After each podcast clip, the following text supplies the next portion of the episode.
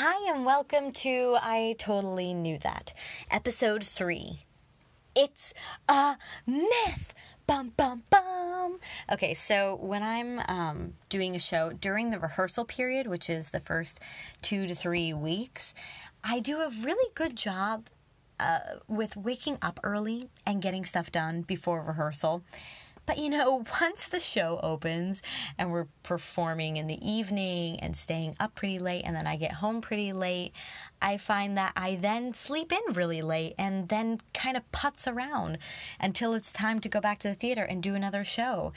And yesterday I went to bed at 3 a.m. and woke up at 9 a.m. It's great, right? And I was laying in bed, um, this so this morning really. I was laying in bed thinking I I really should get stuff done. I should be productive. And you might be thinking, why? Why are you why just sleep in? Well, let me tell you, I want to be a high achiever, okay? And Terri Savelle Foy talks about high achievers in one of her books. She says before many people have even taken the Pop Tarts out of the toaster, high achievers have typically read two chapters, jogged two miles, and heard two mentors give exceptional advice. so if we want to be high achievers, we have to do above and beyond what the average person would do. The average person might lay in bed until 11 a.m. or noon. Okay, but if we want to be high achievers above average, we've got to find find a way to get rid of the putz in, right? So, anyways, I'm laying in bed and I'm like, oh, I know I should get up and do something, but I have no motivation. Guess what? I think that motivation is a myth. I think it's a myth. You know why I think it's a myth? Because it's never there when I need it most. Never. All right? It's it's like a toilet, right? The, when you need a toilet the most, there's no toilet in sight. I mean, uh, what is the deal with that? I don't know. I don't know why that is. Is that just me? Has anyone else experienced that? It's just like motivation. When you really need it, it's absent. It's so hard to motivate yourself when you're lacking motivation. It's like a giant circle of never ending frustration. So last night I had an hour long drive and I just wanted to turn my brain off. I didn't want to think about anything. And I kept thinking, you know, but really, Whitney, you should put on something educational, you know, but I just really didn't feel like it. But I kept thinking, you should put on something educational, put on a YouTube, put on a podcast, put on something and get your brain going, or make a phone call, do something productive. But I really didn't feel like it. Gut, but, but, not gut. I don't know why I just shouted gut. But, um, um, wow, that's embarrassing. And I'm tempted to start over, but no, no, I'm just gonna keep going. Okay, so I finally put on an educational YouTube video and I got so fired up. I like got so excited that when I got home, I stayed up till 3 a.m. doing productive things because I was so excited. So the question is if motivation is never there when we really need it, how do we stay motivated or excited to work hard. I got the opportunity to listen to this fabulous Atlanta um, casting director this past week, and she said at one point, You have to have a strong, gripping why. Because the day will come when you question yourself and when doubts creep in. And without that why, you are going to give up. So if you're an actor, a lot of times you might not have money for food. You might be like so dead broke.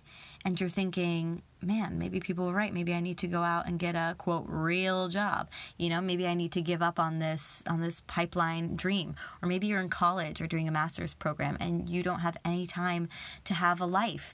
And you're thinking, you know, maybe I need to just go back to what I was doing before. Maybe I need to just, get a simple job and be able to live life and go on vacations and and just do easy fun things. Or maybe you're starting at the bottom of a company and you feel like a peon.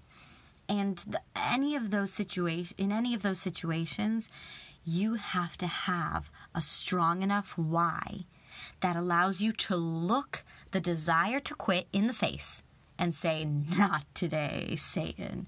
Your why has to be so compelling that you are willing to do anything to make it a reality. Jack Canfield, a fantastic author and very well known motivational speaker, said one of the most important principles of success is persistence, not giving up. So here's what I'm saying to you we have got to figure out the why. What is your why? What do you really want right now more than anything? And also, be careful who you share that that big dream with. Okay, um, Terri said the other day, don't share your big dreams with small minds because small minds have a way of sucking the ambition right out of you. Mm, that's good, right? That is good. So, but find that strong why. In Jack Canfield's book that I'm finishing up right now, um, he shares a little bit about Colonel Sanders. Do you remember Colonel Sanders? So I'm just going to read this to you. Page 148. The secret to success is to not give up. When someone says no, you say next. Keep on asking. When Colonel Harlan Sanders left home with his pressure cooker and his special recipe for cooking southern fried chicken, he received over 300 rejections before he found someone to believe in his dream. Because he rejected rejection over 300 times, there are now 11,000 KFC restaurants in 80 countries around the world. If one person tells you no, ask someone else. Remember, there are over 5 billion people on the planet. Someone, somewhere, sometime will say yes. Don't get stuck in your fear or resentment. Move on to the next person. It's a numbers game. Someone is waiting to say yes. I was talking with my dad the other day about how frustrated I was with a lot of the rejection that we deal with um, as actors. And he really called me out. You know, I I got to be honest, I was kind of looking for some sympathy and he was like, "Do you think you alone exclusively experience exclusively? I can speak, I promise. Do you think you alone like exclusively experience rejection? No. Everyone in history who has achieved anything great experienced rejection. So, you know what? You're waiting for motivation to soar in and save you? No, not going to happen. Ouch, right? So here's what I'm saying.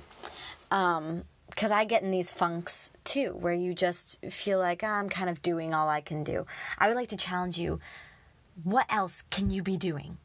What else can you be doing to go above and beyond to work towards your why, to make your dream a reality, to get yourself in a in a motivated place. Is your why strong enough? And maybe you know to get yourself in the right mood you need to go to the gym. Maybe you just need to roll off of your bed just like roll whoop onto the floor and do a hundred crunches. Or maybe you need to eat a banana upside down. I i don't know what you need to do but get yourself in the mood to work and remind yourself daily that your dreams are worth the effort Maybe you need to find some some videos or some uplifting music or some podcasts that get you fired up. But you've got to find that why that fuels you and refuse to give up. The idea of motivation being there to to soar in and save us is a myth. But if your why is like something that just gets your blood pumping and, and your heart racing, it's going to be enough to allow you to persist and and keep going the extra mile without giving up. So find that why, refuse to give up. You can do it. You can make your dream a reality. You can live whatever lifestyle you want. Hope this week you will find your why. Thanks for joining me. Bye.